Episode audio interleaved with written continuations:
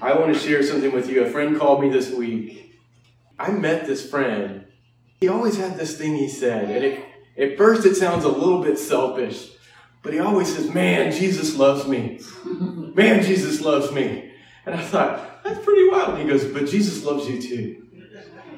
And he called me this week, and, and the first thing out of his mouth, I knew it was him it was, and he goes, Bud, I just want to tell you, Jesus loves you. And he just kept saying it Jesus loves you. Jesus loves you. And, and I go, You're right. God, like Jesus loves me. I want you guys to do something a little bit awkward this morning. Say it with me. Let's say, Jesus loves me. One, two, three. Jesus loves me. Let's say it one more time. Jesus loves me. And sometimes you just have to say that to yourself. The world is not, it's not really good at reminding us what this thing love is all about, right? And when we hear those things, like the first time I heard Step in the Mountains in New Mexico, I thought, that's a grown man, like talking about how Jesus loves him. You know, it caught me off guard for a moment. But I've come to I've come to endear and come to respect and just those words and even coming out of my phone this week, Jesus loves you. God, there's something manly and masculine about. I think if Jesus was standing in front of this today, he'd be ripped with his carpenter's muscles. He'd be a little bit dirty because he just walked through the desert, you know.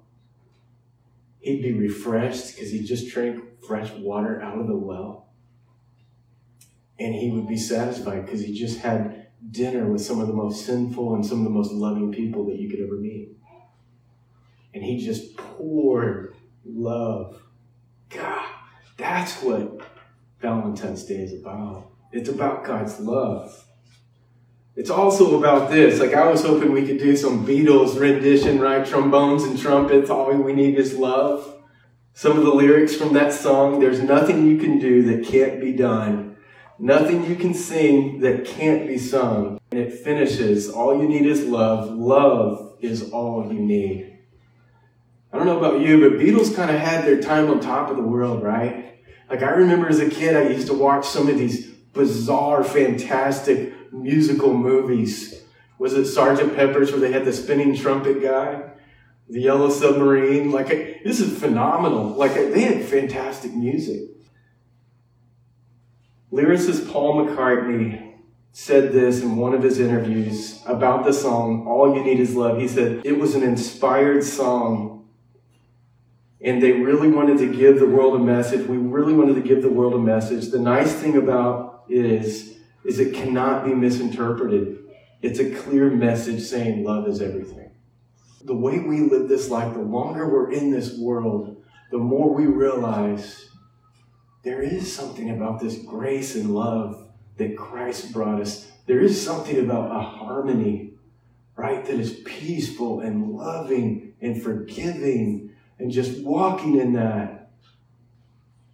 1 John 4 7 through 21. That's our main scripture today. I'm going to read it for you. So turn with me in your Bibles, whether it's your digital Bible or your traditional Bible. 1 John 4, starting at 7. Beloved, let us love one another, for love is from God. And whoever loves has been born of God and knows God. And whoever does not love does not know God, because God is love. Do I know God today? Do I have love today? It's a daily, daily thing. In verse 9, it says, In this love of God was made manifest among us that God sent his only Son into the world so that we might live through him. And this is love. Not that we have loved God, but that he loved us and sent his Son to be the propitiation for our sins, to take the place of our sin, to pay a debt. Beloved, if God so loved us, we ought to also love one another. No one has ever seen God. If we love one another, God abides in us and his love is perfected in us. By this we know that we abide in him and he in us, because he has given us his Spirit, and we have seen and testified that the Father has sent his Son to be the Savior of the world. Whoever confesses that Jesus is the Son of God, God abides in him, and he in God. So we have come to know and to believe the love that God has for us. God is love, and whoever abides in love abides in God, and God abides in him. By this is love perfected with us, so that we may have confidence for the day of judgment, the day we stand before Christ because as he is also, we are in this world. There is no fear in love, but perfect love casts out fear. For fear has to do with punishment, and whoever fears has not been perfected in love. We love because he first loved us. If anyone says, I love God, and hates his brother, he is a liar. For he who does not love his brother whom he has sent cannot love God whom he has not seen. And this commandment we have from him whoever loves God must also love his brother. This is what's amazing. And for some of you in the room, maybe for some of you guys, just like, man, it just sounds like sounds like a Hallmark movie. Like we, God just talked to us about loving and I mean, who loves Hallmark in here? Who, who can admit that they that they binge what Hallmark right? This is John sharing with us this thing called love that gives us a hint into who God really is. I mean, He's the master engineer of the universe. He literally created everything we see and know, and even things we don't know yet, in six days and rested on the seventh. So, the master engineer, the creator that could have come down here to tell us anything and everything about how this earth was made, he could have unveiled his genius and made us all just Einsteins in a moment by pouring that knowledge into us. He literally could have departed so much knowledge with us. But he departs this this thing about love. In so many of our songs, whether they're secular or Christian or country, if you guys like country, you know, Robert Earl Keen, or you guys know think of your favorite artists. It's about, most of it's about love. Our teenagers, you know, our kids, we fear the day they wake up and go, I'm in what? I'm in love. And you're like, oh no, please let's not do this right now. I thought, I thought we were going to wait till you were 30, you know? It's because God knew we needed to know what love really is. We need a book that just tells us what this thing is. What's amazing is he says, I am love. Love, love, love. More than anything, literally more than anything, I'm convinced this is what we need. Jesus knew this was going to be our greatest need.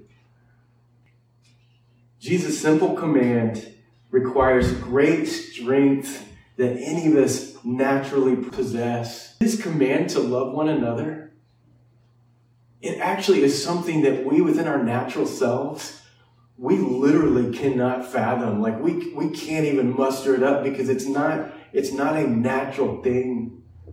It is within our DNA, but it requires the Holy Spirit within us. He talks all through the scripture, and I'll read it in a moment again. Focus on the part where he says, I want you to abide in me and I will abide in you. That is the start of understanding who God is. When we are walking with Christ, when I'm dying to my natural self. My natural self looks more like Rocky on one of his bad days where he just got completely beat up and he wants to run down the street and just, just cold cock Creed upside the head, right, with no warning. It's called a sucker punch. That, that's natural self. Anybody, you guys ever feel that way? Like, I'm going to go even the score on this one. He's saying in our natural selves, when we're not abiding with Him, we look more like that. But daily, when I say, Christ, like, I want you. God, I want the real you. I, I want the you, and I want to be the self that you created me to be. Abide in me. And let me abide in you. Thank you for giving me your spirit. I felt it this morning during worship again. Like I, everyone's singing these songs. I thought it was cool that even said, I'm going to need your help to sing because everybody did. Like everybody responded to that and like sang volume 20. I felt it. It was amazing. I think every now and then we get a glimpse of supernatural, God inspired love. When God's children act out of Christian love, think about you this week. When we, His child, act out of Christian love, when we have the Spirit within us, it's supernatural. When we obey and serve others, when we obey and forgive others for the 78th time, right? Not because of fear, but because of God's love. So Paul said it this way in Romans. Romans 12, 9 through 10 says, Love must be sincere. Hate what is evil. Look at that contrast just, just for the moment. It's okay to despise what is evil. Right? Even scripture says, pray for your enemies. But think about it this way when God looks at us, He loves us. And it doesn't even matter whether we know Him, it doesn't even matter whether we've accepted Him. Like, He loves us. He loves us because He is love and He loves us. Absolutely, He hates when we get off the path and we, we go in back into our, what, Rocky Balboa flesh. he's like, I hate that. I hate when you do that. Here's what's cool. He's saying, that's not you, though. That's not who I created you to be. That's not who I am. Love must be sincere, sincerely in the Spirit, sincerely in God, sincerely in obedience, sincerely in submission. Sincere. Hate what is evil, cling to what is good cling is like this action. It's like this. Uh, I mean, of course, I think of Reynolds Wrap, right? Like, what what would Reynolds Wrap not cling to? Pretty much almost anything. But cling to what is good. Be devoted to one another in brotherly love.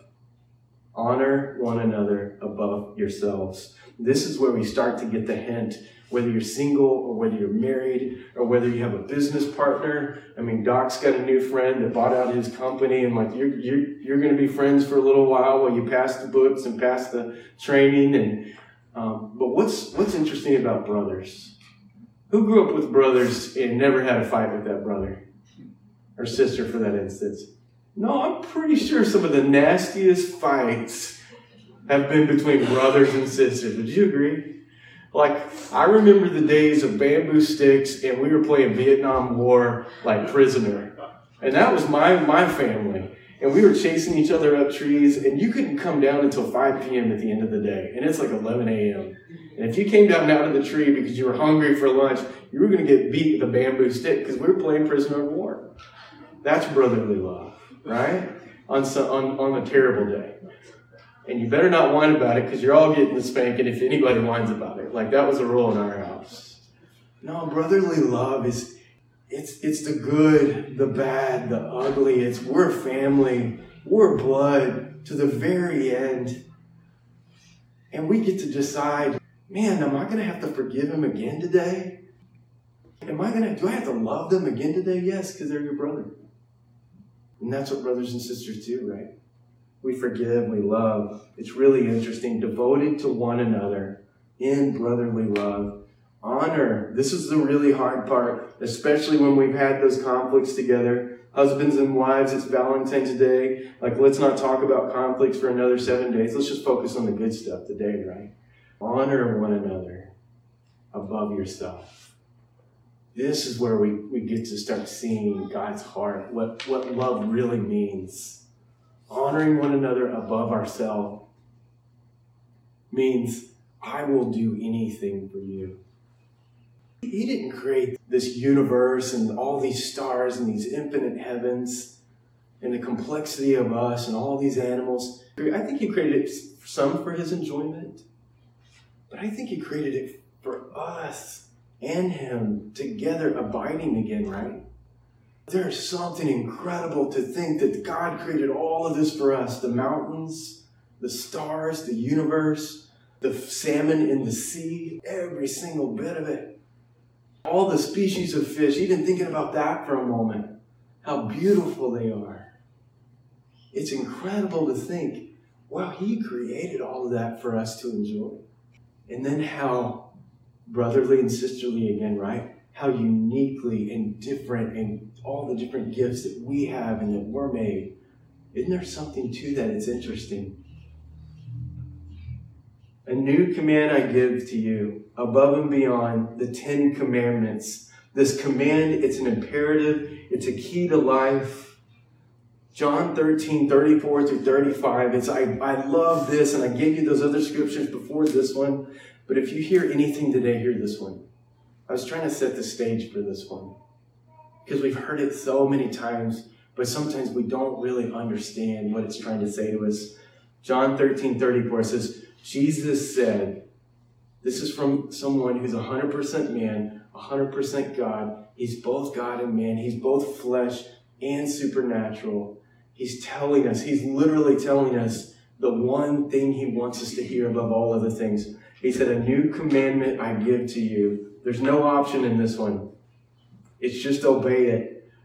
That you love one another as I have loved you that you also love one another. By this, all will know that you are my disciples if you have love for one another. Literally, he gave Beatles like the lyrics for their one of their best songs. Love is all you need. Love is all we need. He gave us, I think, the secret to this universe, the secret to living harmonious relationships with one another, the secret to literally success at work, a successful marriage, success with our kids as they get older, and we find out they're just as hard headed as I am, right? They've got all the flaws that, that I wish that I was hoping that they wouldn't get. And they're looking at us as parents going, God, my parents aren't as smart as I thought. You know? They, they come back around at 24, 25. They actually start thinking you're smart again at that age, I think. Christ is literally trying to give us the missing code, the missing key, that missing component in chemistry that said, no, this, this is what makes it work.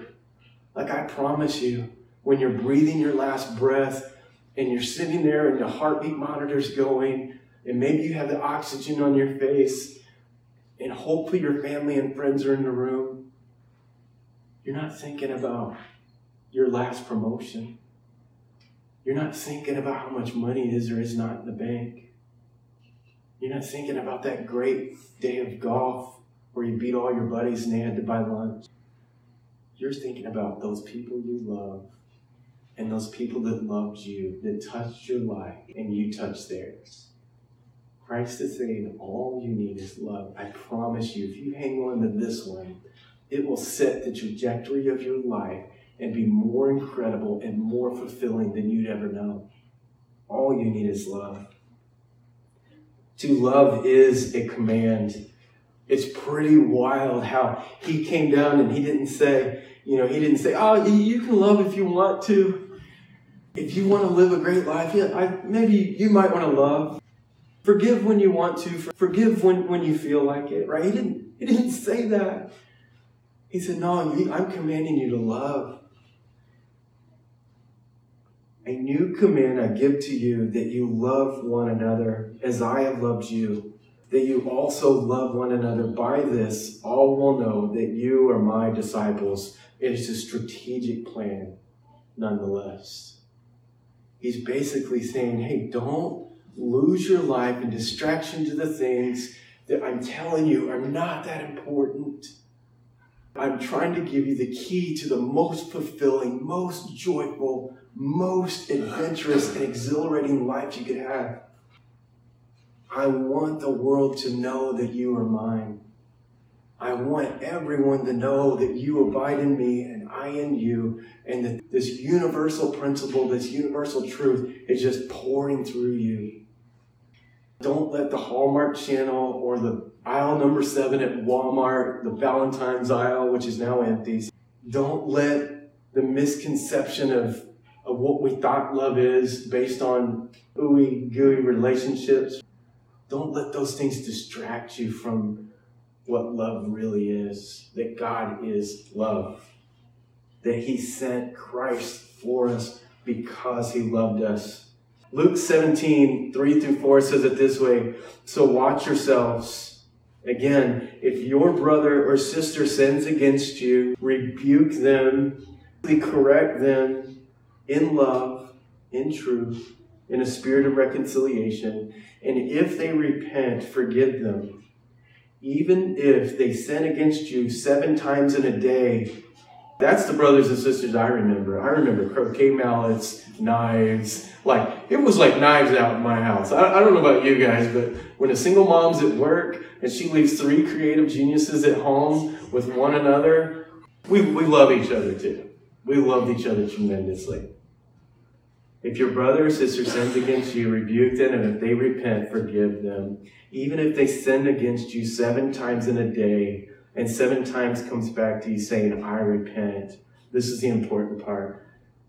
If they're asking you to forgive them, you must forgive them.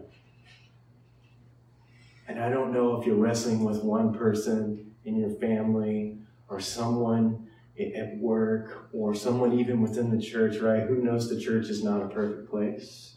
The church is a place for the last, the lost, the least, the most hurting hurt people hurt people. And so, with this grace, with empathy, with looking at one another through the eyes that God has for us, each one of us, He looks at you full of love and full of grace and full of forgiveness. He wants us to step in those shoes. And it, and it just a little bit of a healthy boundary conversation here. I love um, Boundaries by Cloud and Townsend. It doesn't mean you have to let those people back into your life, but it does mean that you need to love and pray for them and forgive them. I've read that book so many times. I think I'm a little bit black and white about those rules, and I'm very protective of my heart. So I tend to sometimes say, I love you and I'm praying for you, but it's going to take a while until I trust you again. That's okay. It's actually okay because if we're all, remember, as brothers and sisters walking together towards God, abiding in Christ, in love, forgiving and praying for one another, what's going to happen? He brings us back together. Mark 11, 25 through 26 says it this way And whenever you stand praying, an active relationship, seeking God, abiding in Him, whenever you stand praying, if you have anything against anyone, forgive them Sometimes you have to have even a forgiveness list and a forgiveness basket that literally moves people and things out of the forgiveness basket into the forgiven basket. And you, and you just say, I forgive this person, and you put it over here. I forgive this person, and you put it over here. You wake up the next day, that basket's full again, right? Like those thoughts are going through your head again. You go all over again. I forgive this person again. I forgive this person again. And eventually, this basket is no longer full. Eventually, it gets to the point where it's no longer full. But forgiveness, if you, if you haven't heard anything, is a process. Loving is a constant, intentional process. If you've been married more than two weeks, you know this now, right? When the honeymoon's over, and if you're still single, waiting for that, that perfect person, forgiveness is a process. Love is so intentional. But if you do not forgive, neither will your Father in heaven forgive you your trespasses. That is the part where I think it's working on our faith in fear and trembling. That's why, if you guys have ever heard it, that when we don't forgive, it's basically what? Drinking a poison into ourselves. When we don't forgive, it literally will eat, will eat our soul and our mind, and it it, there's something about it that coats our heart that will not even allow God's love to penetrate it when we don't forget. When we hold those wrongs against our brothers and sisters. When we, in our Rocky Balboa, like natural flesh, no, I'm going to go sit in the wilderness and fight this out, you know, right? You know, I'm to go lift some tree trunks and get muscles, right? I'm to do this myself. Horrible Rocky impersonation. When we're that guy, unforgiveness. Literally, we get nowhere. Love and forgive. To love is living in harmony. To love is living in harmony. Man, I am telling you what, if I'm preaching to anyone today, I'm preaching to myself. because I am a choleric driver. Like, get in the tank. Let's go take this hill. And if you don't want to go take this hill and get in the tank, fine. Like, stay back there and fight, but we're going. Like, that's my personality. Load the shell, somebody aim it, somebody pull the trigger. I'm like, I'm super black and white, really simple. And either you love that about me or you don't. So, loving is living in harmony. Like, literally, God is wearing me down about this harmony part. Even this week, like, wearing me down. A piece of glass on Glass Beach on the Coast Guard base. Like, I think I'm finally, like, just a little bit of a speck now. Wearing me down. But I love this story. Here's a tip for those of you that are married, and for those of you that are that are praying about that, here's, here's just some really good advice that I found to be true. Want a happy marriage? Do the dishes together. Let me read this. What is it about the dishes? It offers one possible reason this article doing the dishes is gross. There is old, moldy food sitting in the sink. Who has that, right? Who, who lets that stay for more than a day is the question. Like some of us do. Like it, it's it, in our house. It's like no, that's not that's not mine. That's yours, right? Like I didn't do that one. That's that's your gross avocado, whatever thing you drank and didn't finish it. There's old moldy food sitting in the sink. If you have kids, there's curdled milk in sippy cups, right?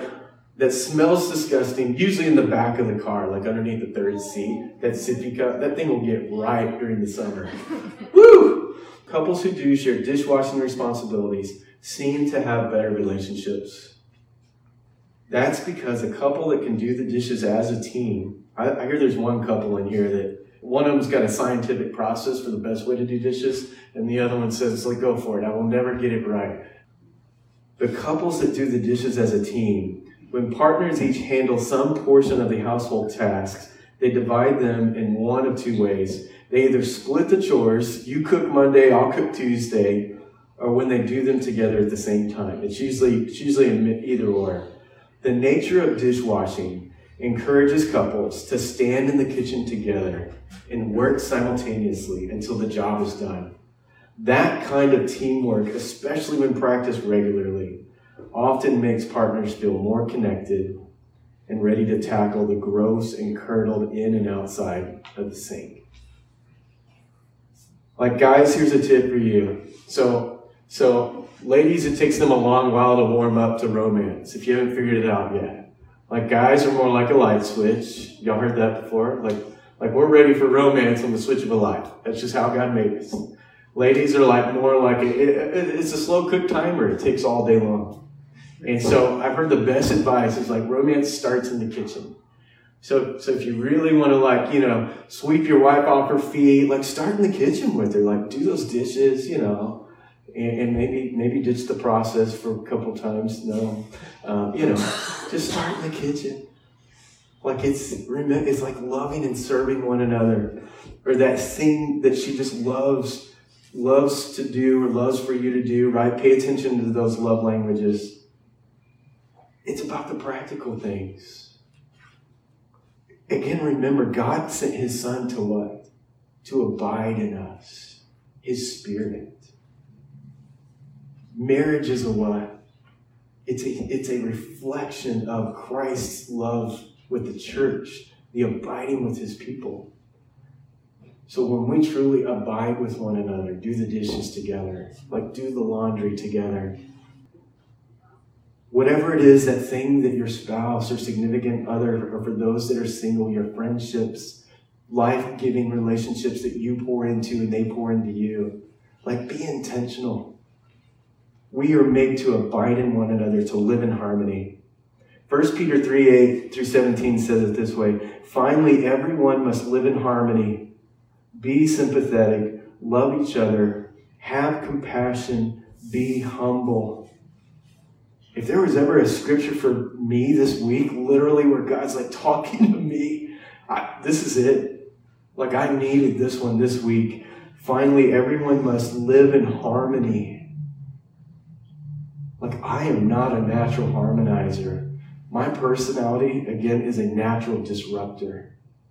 I don't know why. I don't know if it's sinful. I don't know if that's when God made me. Like I'm still discovering new things about myself.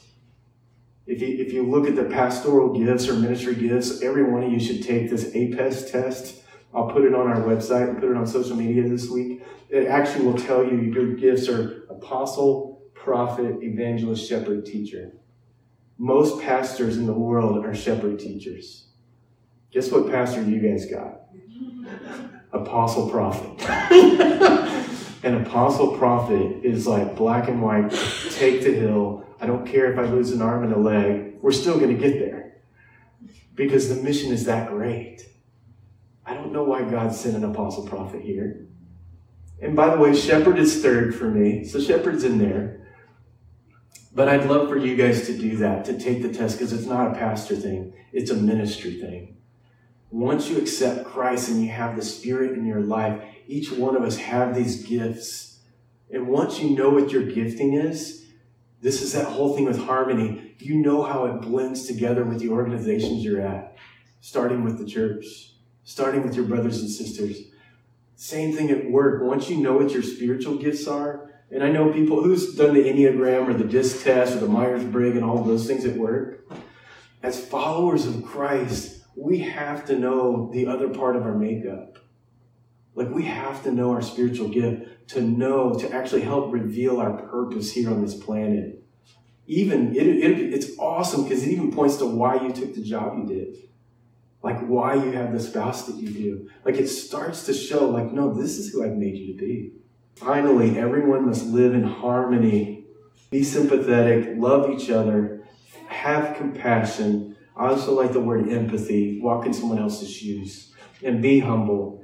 This is big. Do not pay back evil for evil that they do to you or ridicule those who ridicule you. Instead, bless them because you are called to inherit a blessing. People who want to live a full life and enjoy good days must keep their tongues from saying evil. That's a huge one for me. I'm an external processor, and who's like me? Who speaks before they think? And sometimes it's sharp, and you wish you'd never said it, but the moment it comes out of your mouth. For those of us that are external processors, like that's like, he's given us this warning saying, don't do that. I'm trying to bless you. And you literally, the tongue has the power of what? Of life and death. I think when we get to heaven, we're going to get to see what that scripture really means.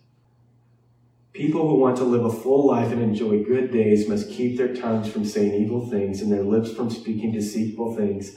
They must turn away from evil and do good. It's a repentance again, right? They must seek peace, harmony, and pursue it. Every one of us will learn this one. Here's a Valentine's Day scripture that will work miracles in your relationship. Write this one down, and if you live by this one, I promise you, you're going to have the most peaceful, harmonious, loving.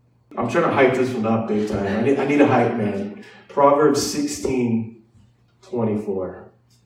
Gracious words are like a honeycomb, sweetness to the soul, and health to the body. It's the opposite of the thing that we feel like saying when we most feel like saying it, likely when we're hurt and have taken something personally, or likely when we don't want to forgive, or we don't want to love. This is the scripture we need to go to. Gracious words are like honeycomb, sweetness to the soul, and health to the body. After our first year of marriage, Myra and I were making eight bucks an hour each. I shared this story with you guys before we hadn't slept in like a year and a half because um, our son Blake had a lot of ear infections. So he did not sleep for like the first two years of his life. And we were like zombie parents, sweaty, pasty. Nothing was fun about life. Nothing was fun. We had more more months at the end of the money, right? The money ran out. We had two and a half weeks to go. We're trying to figure out how many like soft tacos from Taco Bell can we live on for like the next two weeks. Like it's, all categories were miserable. I'm trying to make it sound. Myra and I actually got to the point where we separated for about six months. And I tell you what, me being a being a expressive person, I started expressing things that were just hurtful and not good, not fun. Drove her away from me because I was hurting. through counseling, but praise God through a loving Christian friend in her life, like literally the only one, walked with Myra during that time as I had a Christian man walk with me. And she called me once. I think we were five months into this. She called me once and said, Larry, if you'll let your words be like honey, I promise there's hope in your future. Man, that scripture, that truth, that verse saved my life, saved my marriage. Whew. And I am so thankful for that truth. Because we're all going to hurt at times. We're all going to be in the valley at times, whether it's in our, in our marriage relationship, whether it's at work, whether it's just with family. But when you're hurt, let, let God's word, let God's truth and His love, because He is love, He's again trying to give you the secret formula to the universe and relationships to love. Gracious words are like a honeycomb, sweetness to the soul, and health to the body to love is supernatural. I'm standing for you today with more love for my wife and my family. We've been together 25 years now. Praise God. Because we submitted to God's love, the obedience to Christ. We humbled ourselves and said, God, I want more of you in my life especially those times when you get wounded or hurt or you feel like you, you want to right the wrong, forgive. Forgive 70 times 7. I am so thankful. To love is supernatural. And I'll end with this Christ truly did come to model this love for us. He could have come and done anything, but what did he do? He walked among men and women, his brothers and sisters, who he loved. He could have gone and, made himself king right at that moment and taken over the Roman Empire. He could have sat down on that throne and said, Nope, a new day is here. But he didn't. He humbled himself and he said, I want to show you guys what love looks like. Sometimes it's taking the small position, the humble position, to say you are greater and my love for you is greater than anything. And I just want to model to you what loving others truly looks like. Join me in prayer. Father, we love you so much. I'm convinced that we do not, do not totally understand what this thing called love is. We totally don't understand yet what it means that you are love and that your love is never ending. But I am so thankful that we get a glimpse on this earth. When we cling to your scriptures, when we when we say that Christ is the Lord of our lives and I will I will follow him, he has my everything and he is my everything. That you give us your love through him. That you give us a supernatural, forgiving, loving, peaceful, gracious love. Father, remind us of that every day this week. Thank you for that this morning. In Jesus' name, amen.